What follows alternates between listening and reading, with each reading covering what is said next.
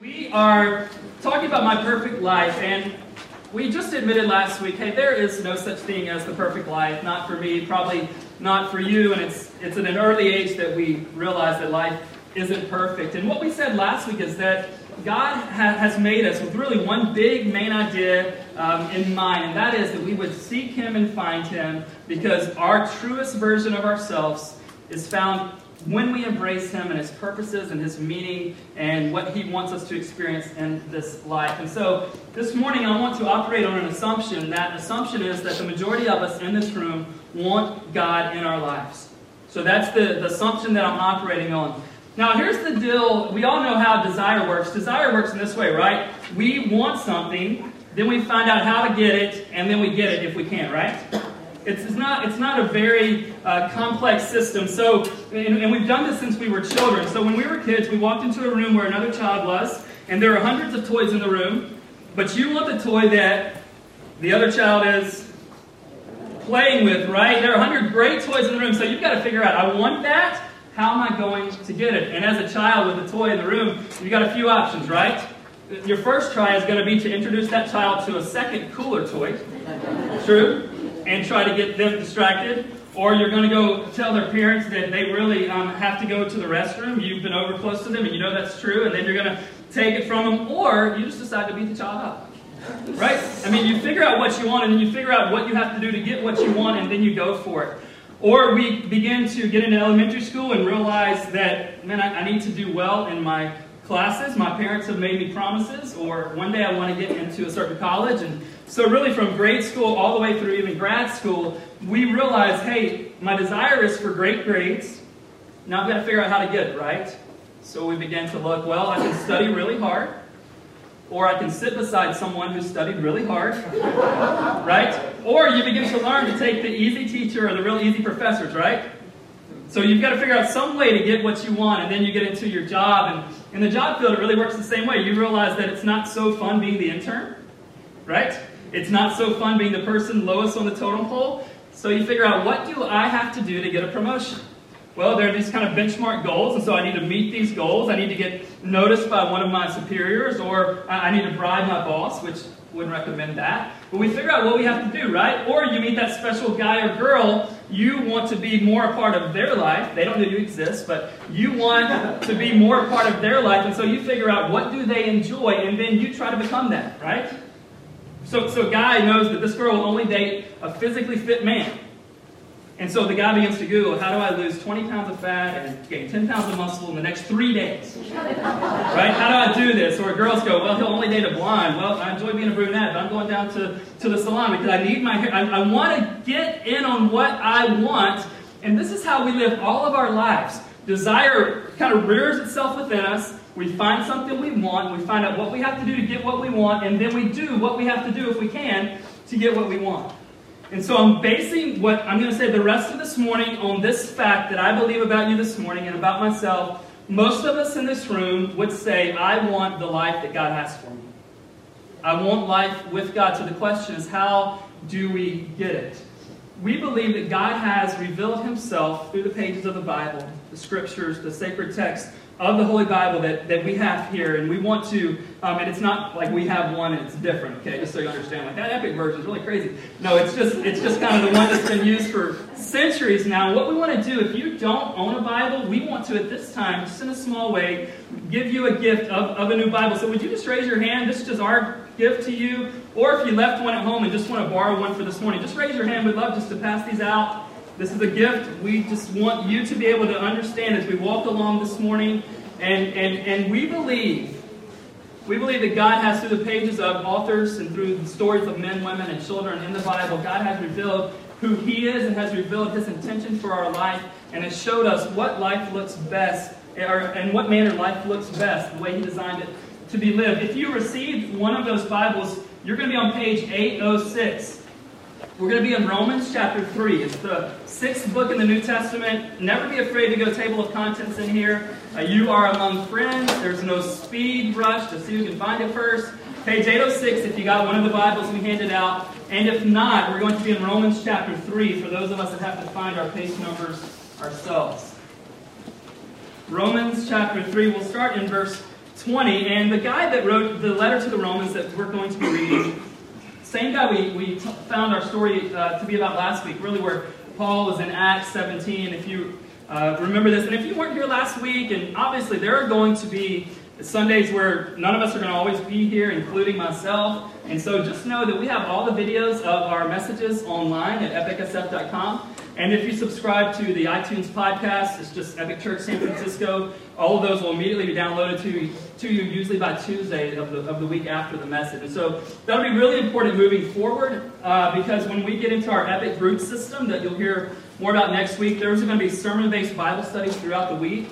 And so when you miss on a Sunday or you want your friend to be able to check out the church before they check out the church, if you know what I'm saying, take them to that website or get them on the podcast. Both of those are free. So Romans chapter 3, I'm going to start in verse 20 and just go, okay, how do we get what we want when it comes to life with God? Verse 20 of Romans chapter 3, and it'll be on the screen also. Paul writes these words For by works of the law, no human being will be justified in his sight, since through the law comes knowledge of sin.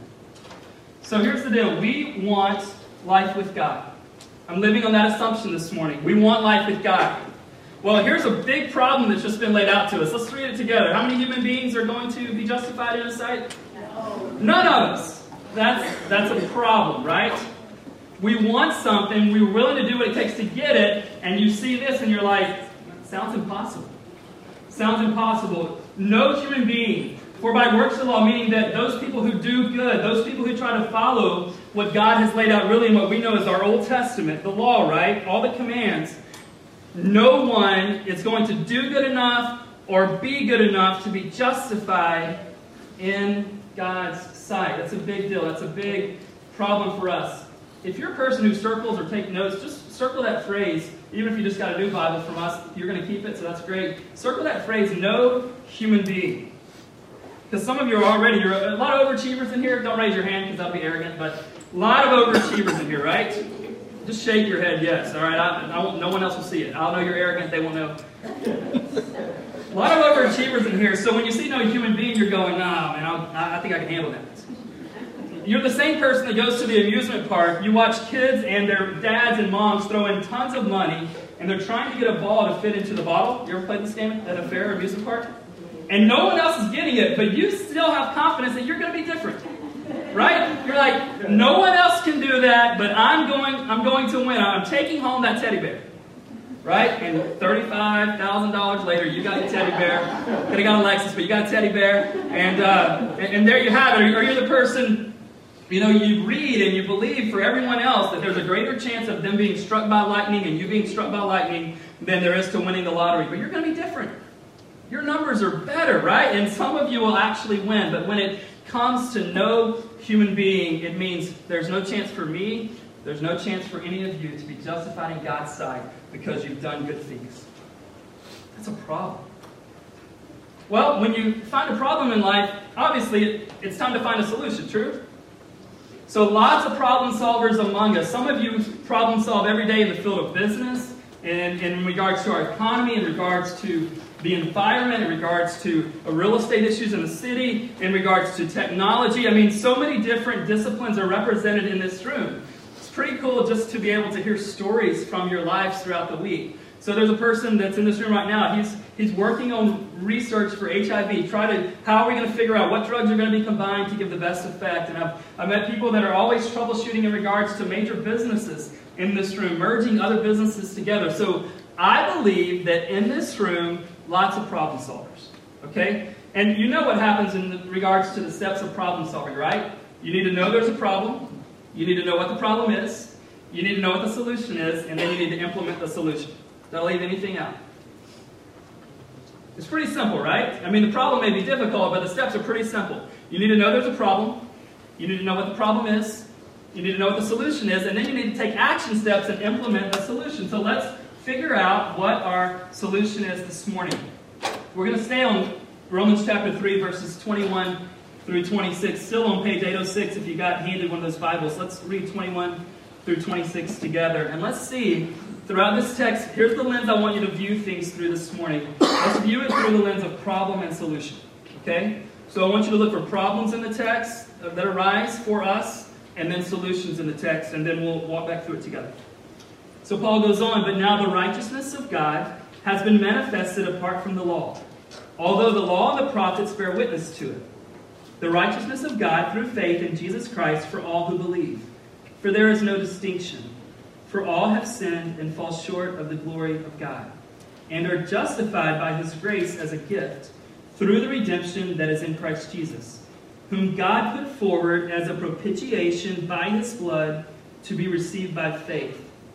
This was to show God's righteousness because, in his divine forbearance, he had passed over former sins. Verse 26 It was to show his righteousness at the present time, so that he might be just and the justifier of the one who has faith in Jesus. So, again, I want you to see the problems in this text. Verse 23 shows a huge problem, right? In verse 20, we just said that no human being will be justified in God's sight by works of the law. The reason is because all human beings, like verse 23, because all human beings have sinned and all human beings have fallen short of the glory of God.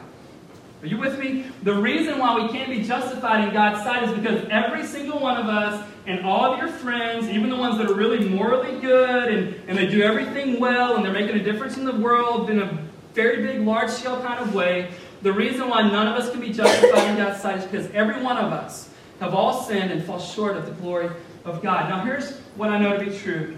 However many people are in this room, there are that many different stories in this room. Do you guys agree? But there is a common characteristic that every one of us possesses in this room.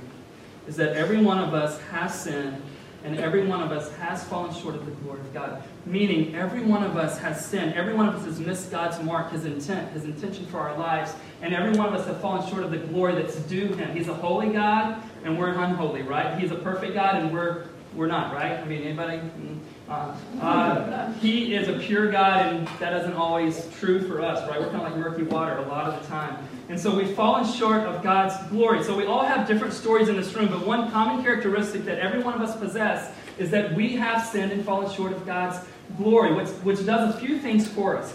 A, it removes comparison from us, right? So right now, we when, when we're tempted to in life do this, we're tempted to go, you know what?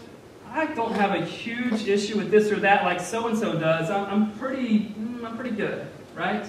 I don't do things the way she does it at work. I'm a little bit better. And so we begin to compare ourselves to other people. But when you read this, comparison goes out the door, right? Because we've all sinned. We're, we're all placed in the same boat here, aren't we? We're all placed in the same boat. So whether you've sort of, kind of blown it in your life, or whether you've really blown it in your life, we're all in the same boat. Every single one of us have the exact same problem, even though we have a very different story. Your addiction is different than my addiction. The things that I am tempted by are different, perhaps, than the things that you're tempted by. But every single one of us, regardless of our story, we have this in common that we've all, in some way, we've missed God's best. We've missed God's intention for our life. So that is a problem. Now, what's great is that he begins to give us some solution things here in verse 22. He says there's now a new righteousness, so you can't get it by doing the law, by doing good, being good. But the righteousness of God through faith in Jesus Christ is for who? For all who believe. So it doesn't put us automatically in the same boat in a good way, though. But it gives us the opportunity to be put in the same boat for, if we possess this common trait as well, everyone who believes that God's righteousness has come to us in Jesus. For the reason he can do this. Look at verse 24. We're just kind of going back and forth because I want to pair some things together for us. We are justified by His grace as a gift. Okay, God's grace literally means that He has poured blessing and favor out on our lives that's unmerited. Meaning you haven't earned God's grace because then it wouldn't be grace. You haven't worked hard enough to get God's grace because it wouldn't be grace. It is simply a gift, right? We don't get gifts in life because we earn them. We get gifts because the giver is a very gracious and benevolent person, hopefully, in our lives, unless it's a bad gift. Right? We've all had those. Okay, so he says that you're justified. Now, I want to stop for a moment and just say, what's the big deal behind justification? This is a word, and I'll tell you why we need to know it. This is a word that appears over 200 times in just the New Testament portion of the Bible. So, what is it? What happens in justification? I want to show you guys this. Here's what happens in justification. Even though we're not righteous, we can be declared righteous before God by grace alone that we just mentioned, through faith alone, that just says it. Remember, all who believe, all who trust in Jesus, because of the person and work of Jesus Christ alone. This is really, really good news, and I want to continue to capitalize on this thought as we as we go throughout throughout our time this morning over the next several minutes. We can be declared righteous before God by grace alone, through faith alone, because of the person and work of Jesus Christ alone. Now, we're going to give propositional truths this morning, but what I want you to see is it wrapped inside the story of your life and inside the story of God.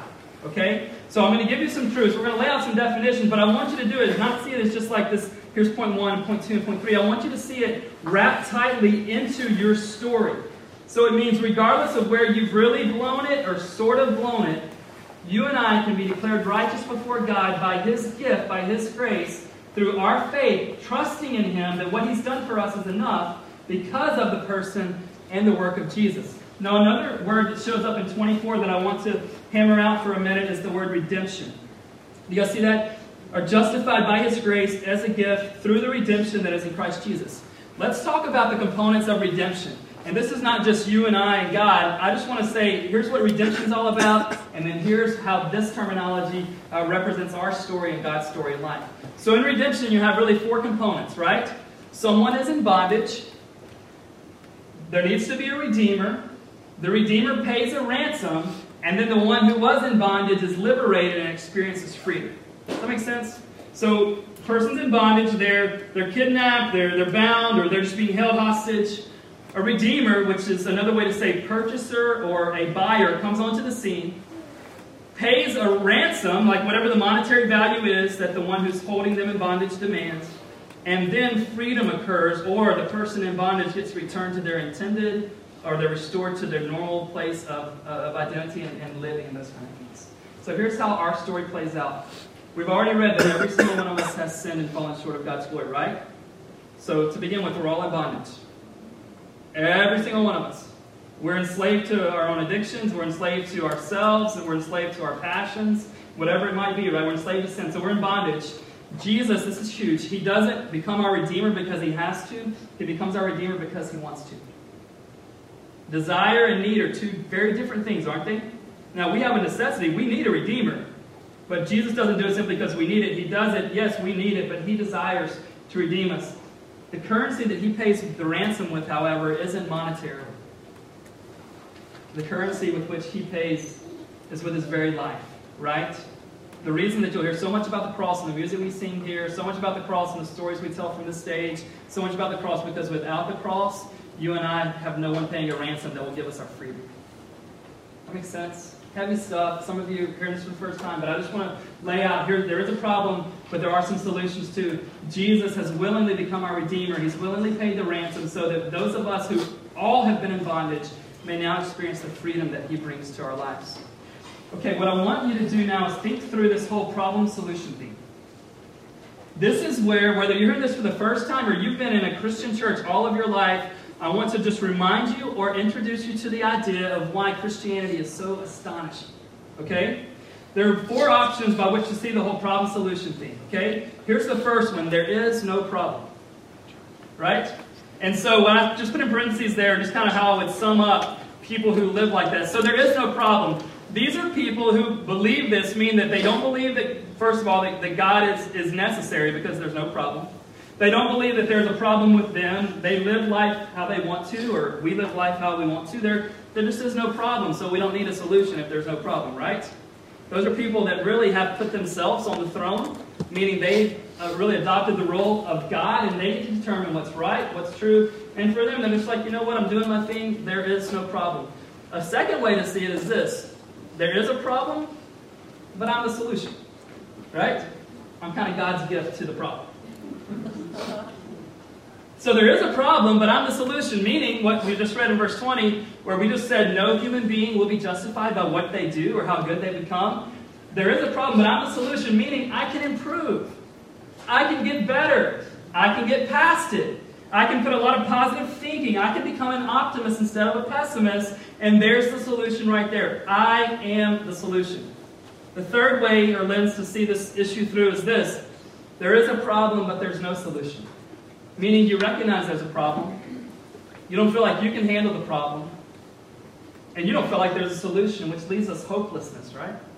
It, it leaves us hopeless when you understand there's a problem in our world, and there's not just a problem in, in our world, there's a problem in me. Does that make sense?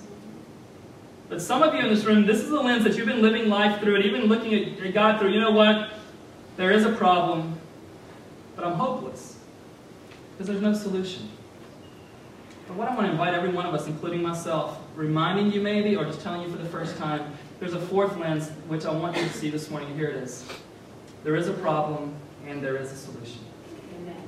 I want to introduce you just to this word gospel now. Some of you think it's a style of music, and it is. Some of you think those are the crazy churches, the full gospel ones. Mm-hmm. Some of them are. You're only laughing if you've ever been to one. I mean, everybody, it's, it's kind of an interesting thing going on there. Um, a lot more active than we're being this morning. Nobody's jumping over chairs and whatnot. There is a problem and, and there is a solution. Gospel. Here's what Tim Keller, one of my favorite authors, if you want to read something great and go, hey, what shapes some of my own thinking, and what I'm trying to learn, Tim Keller is a pastor at Redeemer Church in New York City, and he's written lots of good books. Um, he's got one coming out this uh, this Tuesday, actually, called uh, The King's Cross. But anyway, in his book, The Reason for God, he gives us really, he breaks down the, the problem solution piece why, why I get the word gospel. He says, The Christian gospel is that I am so flawed that Jesus had to die for me. Problem, right? We're flawed. Yet I am so loved and valued that Jesus was glad to die for me. Do you see problem and solution? If you aren't willing to embrace, and I can tell some of you are just interesting watching your facial expressions this morning. Don't change them yet. Some of you going, is there really a problem? Hey, this is a safe place for you to ask those questions. And some of you going, I know there's a problem, but is there really a solution? Again, a safe place for you to explore things of faith. And is Jesus, is he the real deal? Does, does he matter? Is, is he just a good teacher? Was he a prophet? Did he even exist? Says the Christian gospel is that I'm so flawed that Jesus had to die for me, and yet I'm so loved and valued that Jesus was glad to die for me. Here's the cool thing about God the God who our sin is a problem for has become the God who's provided the solution. Let me just hear that again. This is, this is backwards to how the world works. The God who our sin is a problem for, the God who our brokenness is an issue for, the God who our rebellion is, is, is really a problem for, He's become the God who's provided the solution to our problem. Look at verse 26. One phrase I want you to see in verse 26. Do you see this phrase? He's become the just and the justifier. You guys see that? So he, he so that he might be just and the justifier. Here, here's what that means. So God is just, meaning as He's holy, He can't. He, he, he has to deal with. He has to punish. He has to. Uh, there has to be a price paid for sin. Does that make sense? Right? If he's a holy God, then he can't be in the presence of what's not holy. And, and if we're not holy, then we can't be in the presence of that which is holy. So he's just. But how cool is this? Not only is he just, he's also the one who's become the justifier. Piece those things together. There's a problem, but the God who our sin is a problem for has become the God who's provided the solution to our problem. We're all in the same boat. He's become the God who provided the solution to our problem. Most of the times, what happens in life is that if you cause the problem, who has to make it right? I don't know if I want to be in friendship with most of you. Hey, if you cause a problem in our friendship, I want you to correct it. Right? If you cause a problem at work, your boss is going to want you to correct it. We've caused a problem with our sin against God, and yet He's the one who comes in, stands in the gap for us, and makes it right why this word gospel means good news.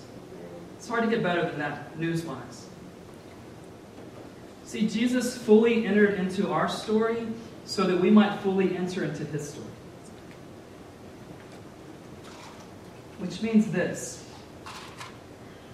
there are going to be people who are very good people who are going to miss out on God in this life and the life to come, though they were good. By the same token, there are going to be very evil people who are going to at some point come to their wits' end, going to embrace Jesus as their only hope, and get in on his life in this life and in the life to come. Now, some of you may think that's really bad news, unless you realize we're all in the boat together. The God who our sin is a problem for has sent Jesus to rescue us and pay the redemption price so that we might be brought back into relationship with him. This is the story of God. So we said at the beginning, I hope that you want the life that God wants to give you, right? I hope that you want that. Well, here's what's beautiful is that we can be restored to God's intent for our life. And, and the problem is this so many of us, we want to know what do we do to make this happen?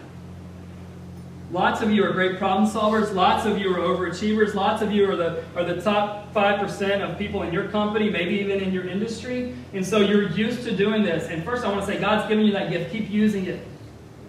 There's nothing wrong with being driven. I, I hope not, anyway. But this is one of those where we'll constantly ask in our church moving forward, what's God's part in this and what's our part? So let's make it clear this morning. God's part Jesus did the dying. God does the justifying because of Jesus. We stand in God's righteousness because of Jesus.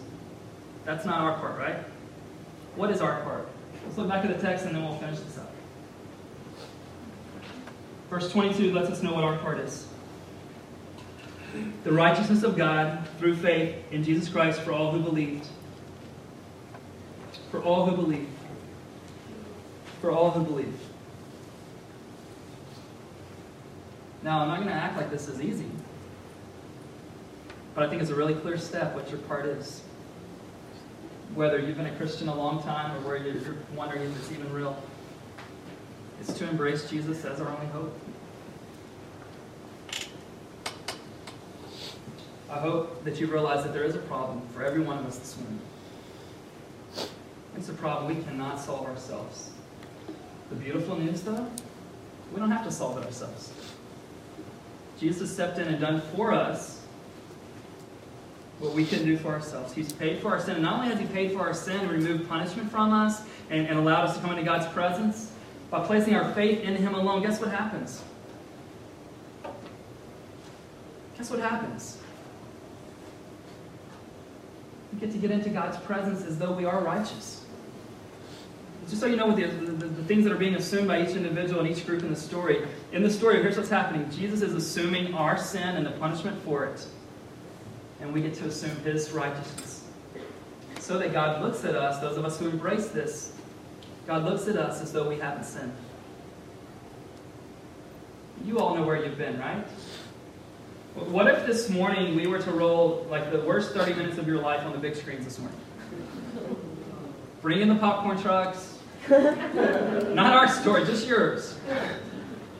Well, none of us would want to watch that. Here's the beautiful thing Jesus has seen not just the worst 30 minutes, he's seen it all.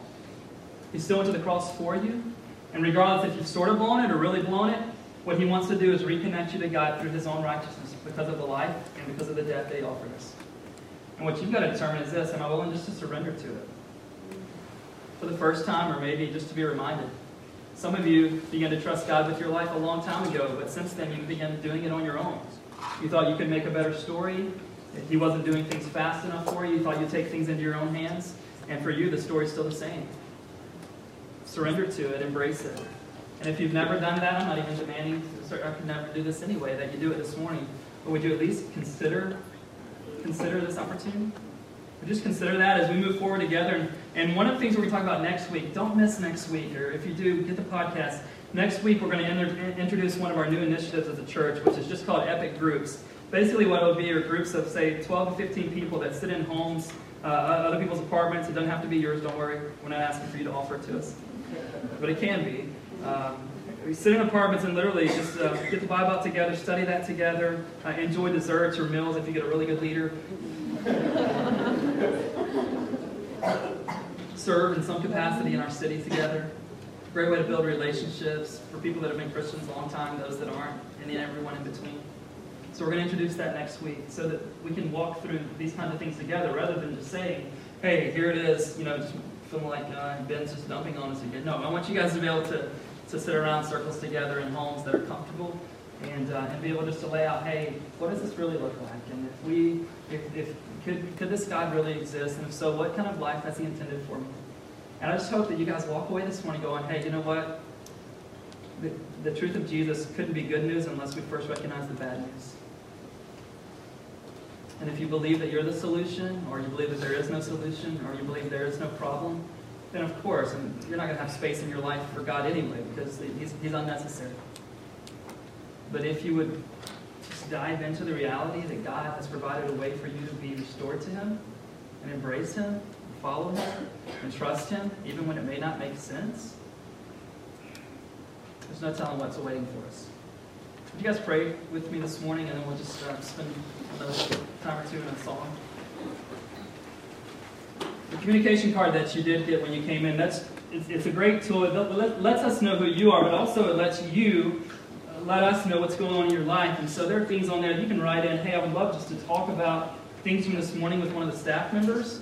Uh, I would love to become a follower of Jesus, believing that He is the hope. He has paid a way for me to, to know God and be righteous before Him. So you can let us know those things, and then in a minute when we um, receive our offering, you can just put your communication card in that bucket. God, would you um, make things clear to us that are unclear? And God, realize that, that that's an ongoing process. It is for my life. It will be for everyone in this room. God, we're in the same boat. We aren't just needy people. We're people that have missed the mark, and, and uh, you have brought Jesus in to pave, pave a way for us. Really, he has come to um, redeem us from our bondage. He's paid a great ransom with his life. And because of that ransom, we can receive the freedom from our sin and freedom to live the life that you intended us to live. God, I thank you for the story you're piecing together here with Epic. I thank you for those that are way down the road in their faith and for those that are just stepping onto the road. God, I pray that you would bring all of us together and really make this kind of beautiful uh, masterpiece, not because we're great, but because your uh, presence uh, makes a difference in our lives. The truth of you makes a difference. So, God, as we move forward, would you bring us together in community? And would you, uh, would you collectively use us to make an impact in our city and our world? I ask this in Jesus' name.